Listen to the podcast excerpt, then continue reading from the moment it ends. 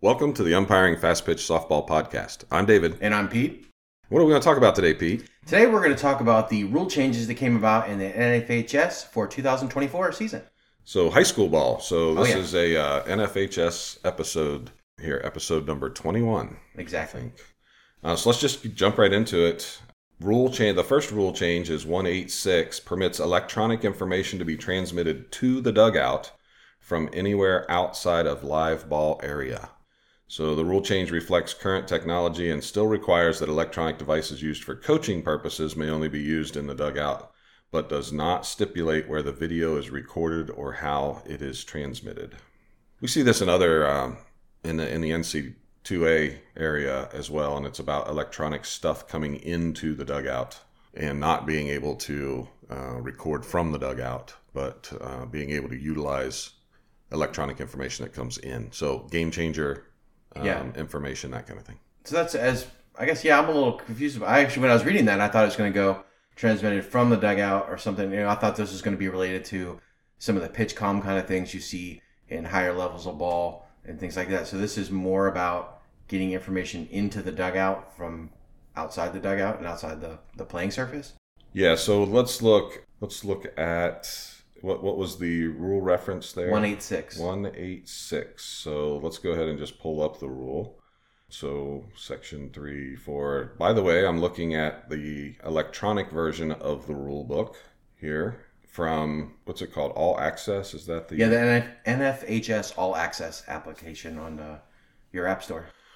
Uh, okay, so Article 6, Section 8, Other Equipment. Uh, during the game, the use of electronic devices by team personnel to transmit or record information pertaining to their players' or team's performance shall be permitted for coaching purposes within the team's dugout and bench area only, provided the point of origin of the electronic communication is outside the field of play.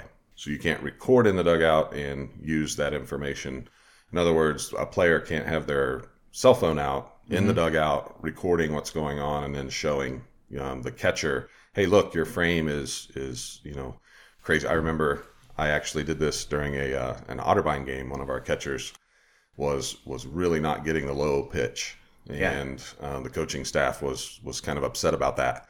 And so I got my phone out and um, recorded uh, a couple of pitches coming in, and then showed where the pitch is being caught almost at the dirt, and the catcher's moving it up almost 18 inches, Yeah. and then getting mad that she didn't get the that she didn't get the strike call. So, Yeah. um, but anyway, so I think that would that's not okay uh, to do that, and oh, especially where here did you record from? Right. If you move behind the fence, then I did guess- not. I was in the dugout.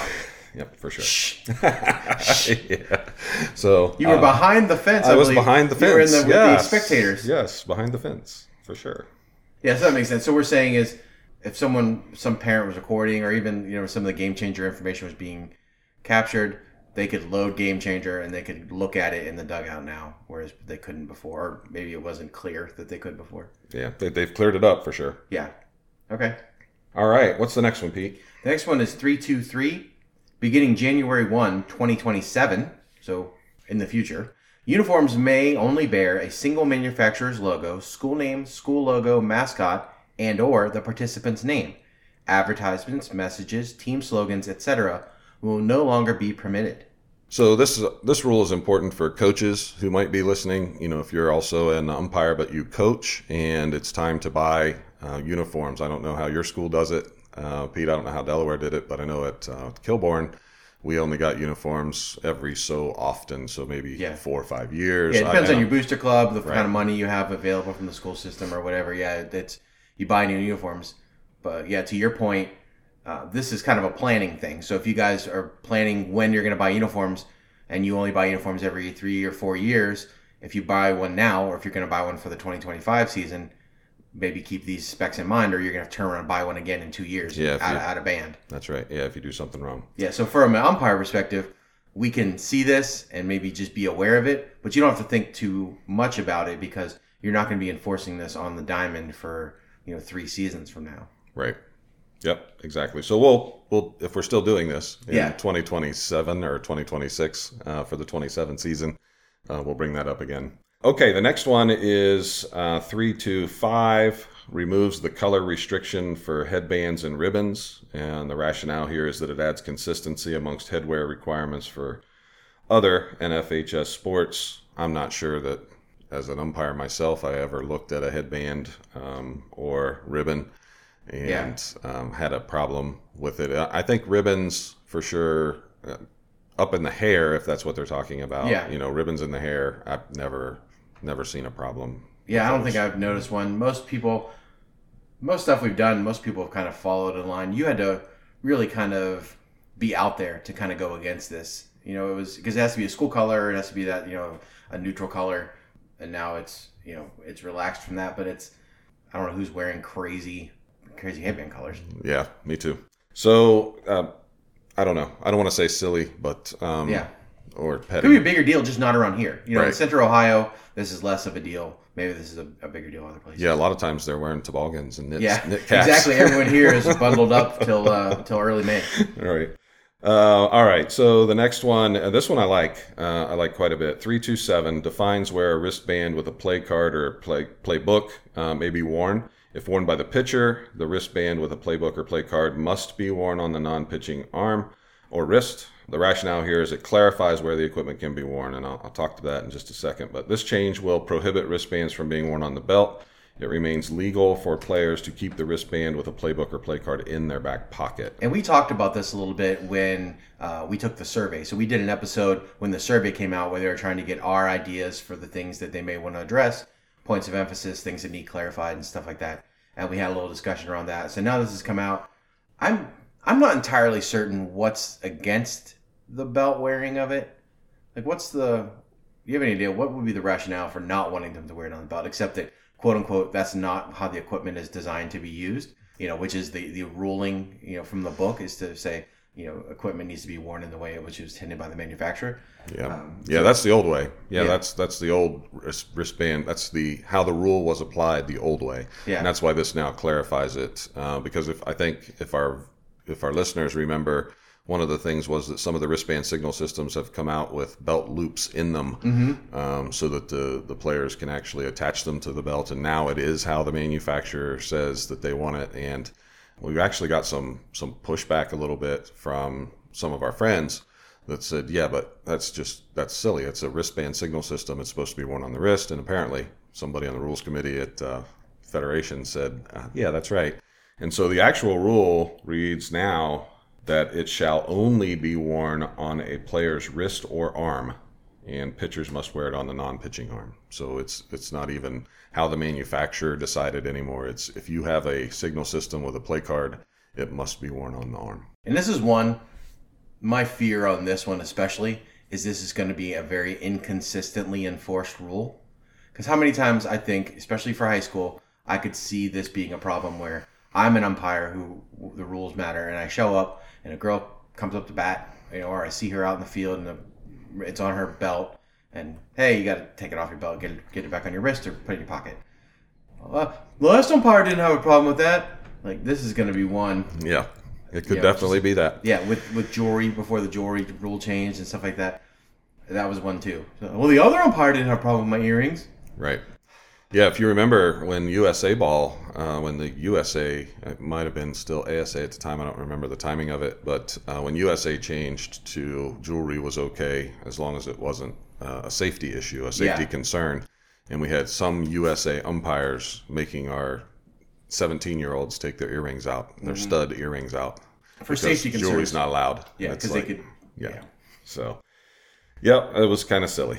All right, so moving on to the next one 427 and 10 2 3E and H. The umpire may call or end a game if playing conditions in or around the facility become unacceptable to safely continue the game. So, this one, you know, the rationale here mentions provides rule justification when an umpire ends a contest due to unacceptable playing conditions to continue to play in addition to weather. So maybe the rule only specifically before had mentioned weather, and that's why that was. And I guess conditions could change for some other reasons. But I always assumed an umpire could end the game, and maybe I just expanded beyond that a little bit. Most of the time, it is going to be weather related. The ground's too wet. It's raining. You know, everyone's slipping everywhere. Pitcher can't you know get her foot down without falling. That's one thing. But I guess some of these other conditions include and dark. We could always end for dark, which uh, maybe you kind of Correct. with weather or, or like some kind of uh, conditions. But I don't know what what do you think they're thinking about here around some other safety conditions? Is this maybe unruly part? You know, spectators are getting to a certain way where player safety or umpire safety might become an issue, or you know something else going on nearby. You know, I don't know what's Yeah, unsafe conditions. I don't. Yeah, I don't know. Uh, maybe we can check out the playbook here. We'll uh, toward the end of the episode, if we have some time left, we'll take a peek at the uh, case book and see uh, see if they've clarified that. Yeah. Okay, so the next one is uh, 612C and 247. The pitcher may now have both feet off the ground at the same time as long as both feet remain within the 24 inch width of the pitching plate and the pitcher does not replant the pivot foot. A definition for a replant was added.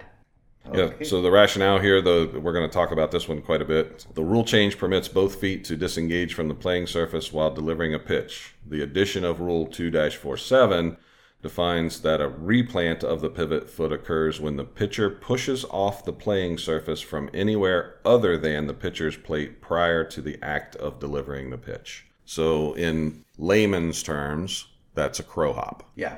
So if you think about an outfielder throwing the ball, what happens? They jump off their back foot and then they land again on the back foot and drive, delivering the throw.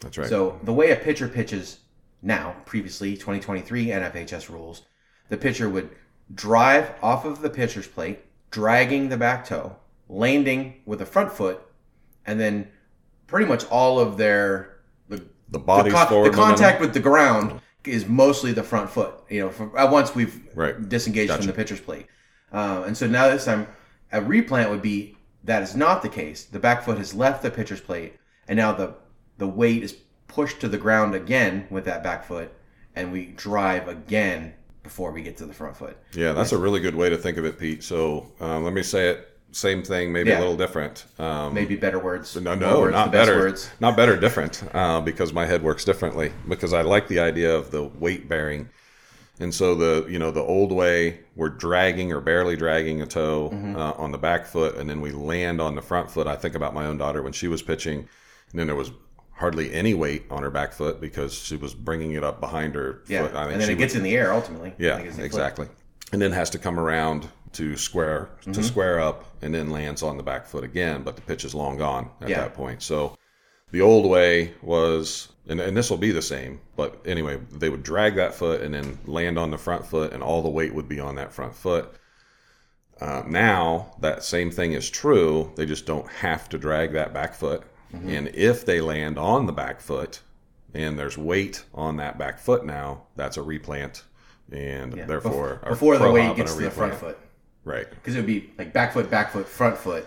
Yeah, I think it's going to be hard for some people, especially folks who aren't as so parents whose daughters didn't pitch, Right. or you know somebody that didn't pay attention to the mechanics of pitching um, very much. I think there might still be a little bit of inconsistency um, in this call, and, and I know that one of the reasons they made the call, at least in NC2A, was that because the same same rule change in the NCAA, but um, one of the reasons was the inconsistency of the umpires calling the leap, and um, one of the other things that I've that I've heard, and actually I think it's written on the NC2A part, was that, uh, and we'll talk about that in the next another episode um, as well. But uh, is that the most pitchers did leave the ground anyway? Yeah. Um, and I I don't okay. I don't, that doesn't uh, I, I bet if you enforced it every time, they wouldn't. right.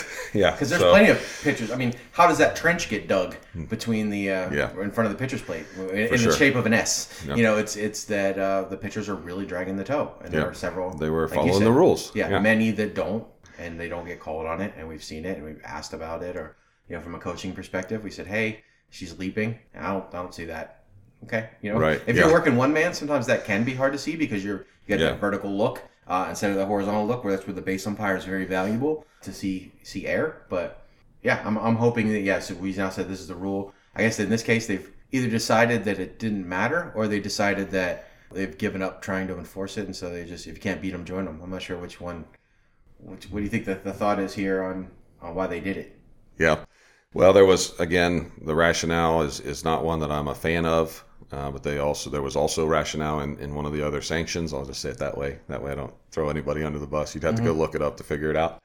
But uh, the rationale was that, uh, and gosh, I hate, I can't even believe I'm going to say this on a live mic, but they said that it doesn't produce an advantage to be disconnected from the ground. And there, there's a couple reasons that I don't like that terminology at all. One, nowhere in the in the rule book in the past um, has it ever said, you know, as long as they don't gain an advantage, and yet you hear umpires um, yeah, that's a not yeah. not call the rule properly and use that as an excuse. Well, she's not gaining an advantage. Where did you see that? Where's that at in the book? Where's mm-hmm. that at in the? And now it's actually written down in black and white. So I'm not a fan of that. Uh, but second, I also, at least to some extent, uh, disagree with it. Being again the parent of a pitcher and then a coach for years, I can tell you that anytime that I've complained about an opposing pitcher leaping and then them fixing it the pitching got worse when they yeah. fixed it. Yeah. So whether the advantage was over the not losing contact or the advantage was she was taught that way and practiced that way, mm-hmm. um, but it was against the rules. So she definitely had an advantage uh, when she was leaping because when she was made not to leap, the pitching got worse. Yeah, maybe the only way she threw as well as she did is because of that. the leap. Yeah. yeah. So anyway, I, am just not a fan of that. Uh, what I am a fan of now, though, is you know it's fine go ahead, push off, leap. I think if there's if there's something we're gonna have to get through a season of it here to see how bad the replant calling and not calling happens. Yeah. And then I think uh, you know that the the leaders, the trainers, the clinicians, you know, we may have to try to figure out a way to to help us umpires think about replanting and how it works. I like I like the way that you brought up with the the idea of the weight on the foot. You know, if it's bearing weight and she still has the ball, that's replanted yeah, know, and much. the timing of it. So you think about pitching as a fluid motion. You know, they push, and as they go, you know, their arms drive forward, uh, and then you know she comes as she comes around the clock. We'll say, you know, she's coming around into the circle, the windmill motion, and she comes forward to land. The replant, the timing on that would be so odd, you know, because you, you're going to push right, and then you really don't start the arm timing until you would replant because you're really driving again. You know, so it's yeah, it's it's kind of obvious to see. I think when I've watched any videos I've watched where someone's replanting, it seems very delayed. You know, so it's the the pitching seems out of sync. It seems a little off. Yeah, um, and hopefully some people can start to see that. It is it is an uncommon thing, at least in in games that I've watched. I have not seen replanting. No one's asked me, "Oh, I think she's replanting." You know, it's not even been one of those things. It's it hasn't happened often, so I think it's much less common than leaping yep. overall. Obviously, so hopefully it won't be an issue. Yeah, I would agree. Uh, and the men have been doing it for right years. Yeah, yeah. So some umpires that if you do men's fast pitch, um, you'll you'll see it, and you have been seeing it for years. But. All right, uh, the last rule change here is six two two. Pitchers can only use dirt, powdered rosin, or comparable drying agents that are listed on the USA Softball Certified Equipment webpage to dry the hand. Uh, so this clarifies the difference between tape and other non-approved substances on the pitching hand and fingers versus the use of approved substances under the supervision and control of the umpire. So, so this seems similar to what it was, right? I guess you're saying, as it mentions, it clarifies the difference. But yeah, I mean, this is they didn't add anything that you could do that I'm not aware of, right? They didn't. Except they said you can use whatever's on the USA Softball's list because now there are some towels, uh, Gorilla towels. There's uh, so the inclusion here is that we're allowing what USA Softball allows, and that's correct. New, and okay. it's on a on the list there. So uh, we could, we'll look that link up for you and, and put that in the uh, on the episode as well. All right. Uh, editorial changes, we, we don't cover those ever, but I do, since we have some time left in our session here, 2024 softball points of emphasis. Uh, I do want to talk about these a bit. And so there is going to be a little bit more information about the replanting piece. Uh, but game management is one of them, unacceptable conditions is one of them um, unreported versus illegal substitutions. Uh, so those are fun. And then uh, pitching mechanics and the replant. I also saw in a an online version of this, maybe it was the, the OHSAA White Book, I think. So mm-hmm. a point of emphasis for us in Ohio this year from Jerry Fick and team is an, a point of emphasis for mechanics. And specifically, he was talking about the, the mechanic of setting up in the slot and being consistent because if you don't set up the same, um, your strike zone is a little different yeah. each time, and so you have to do that.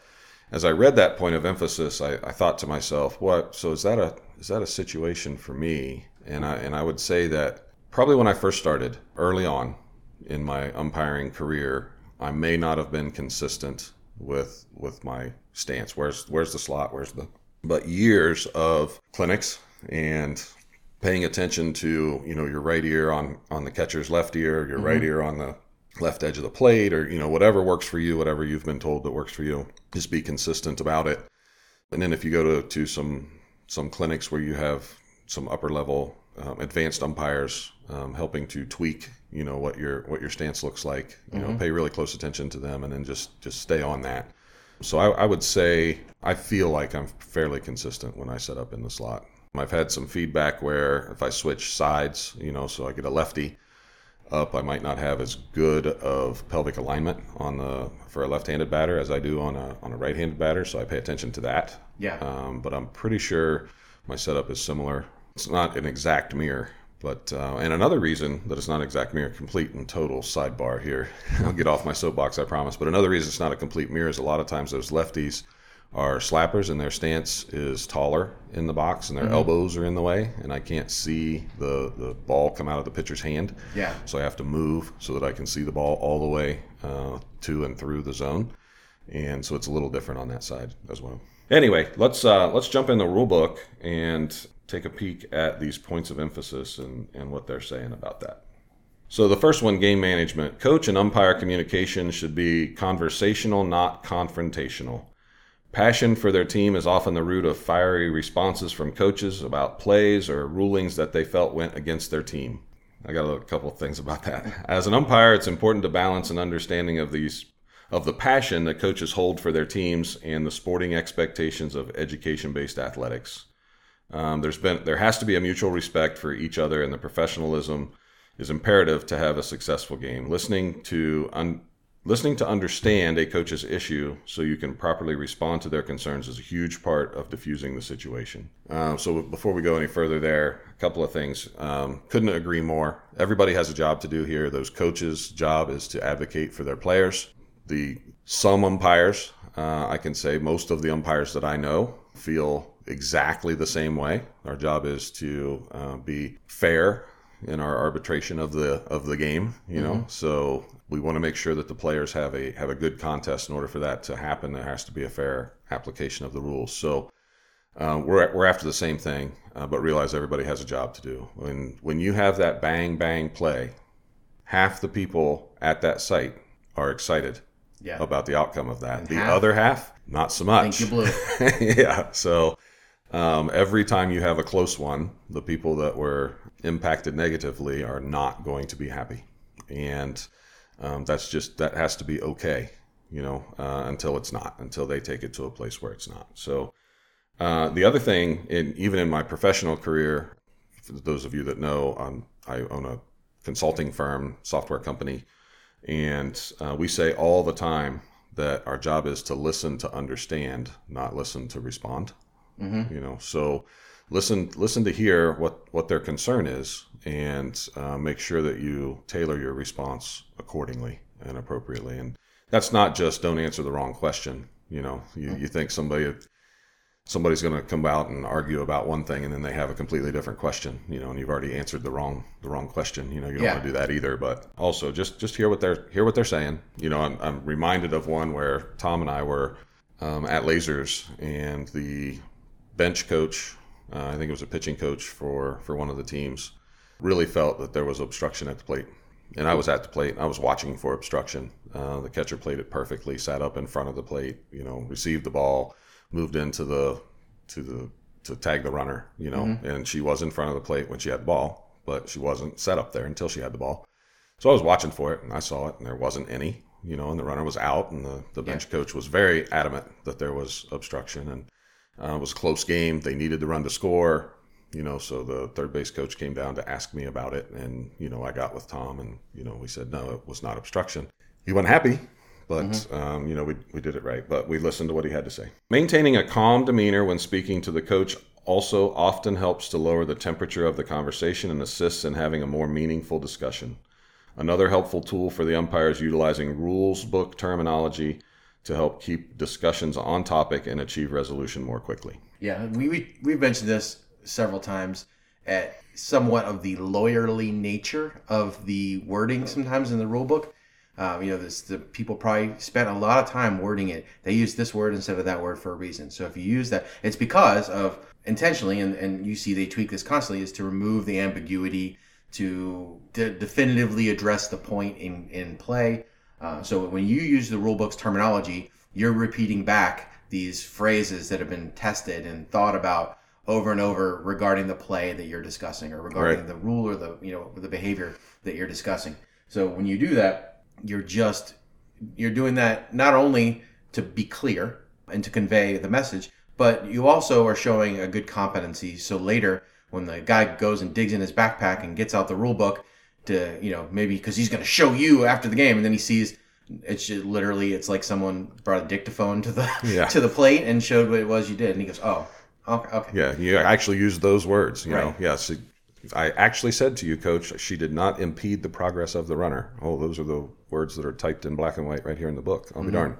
Yep. Uh, and then the other one is to stay calm. And um, I can tell you that this is a, a huge, huge advantage for those of us that, that can do that. Um, I think, you know, my history, my, my professional history has allowed me or afforded me that, uh, that skill.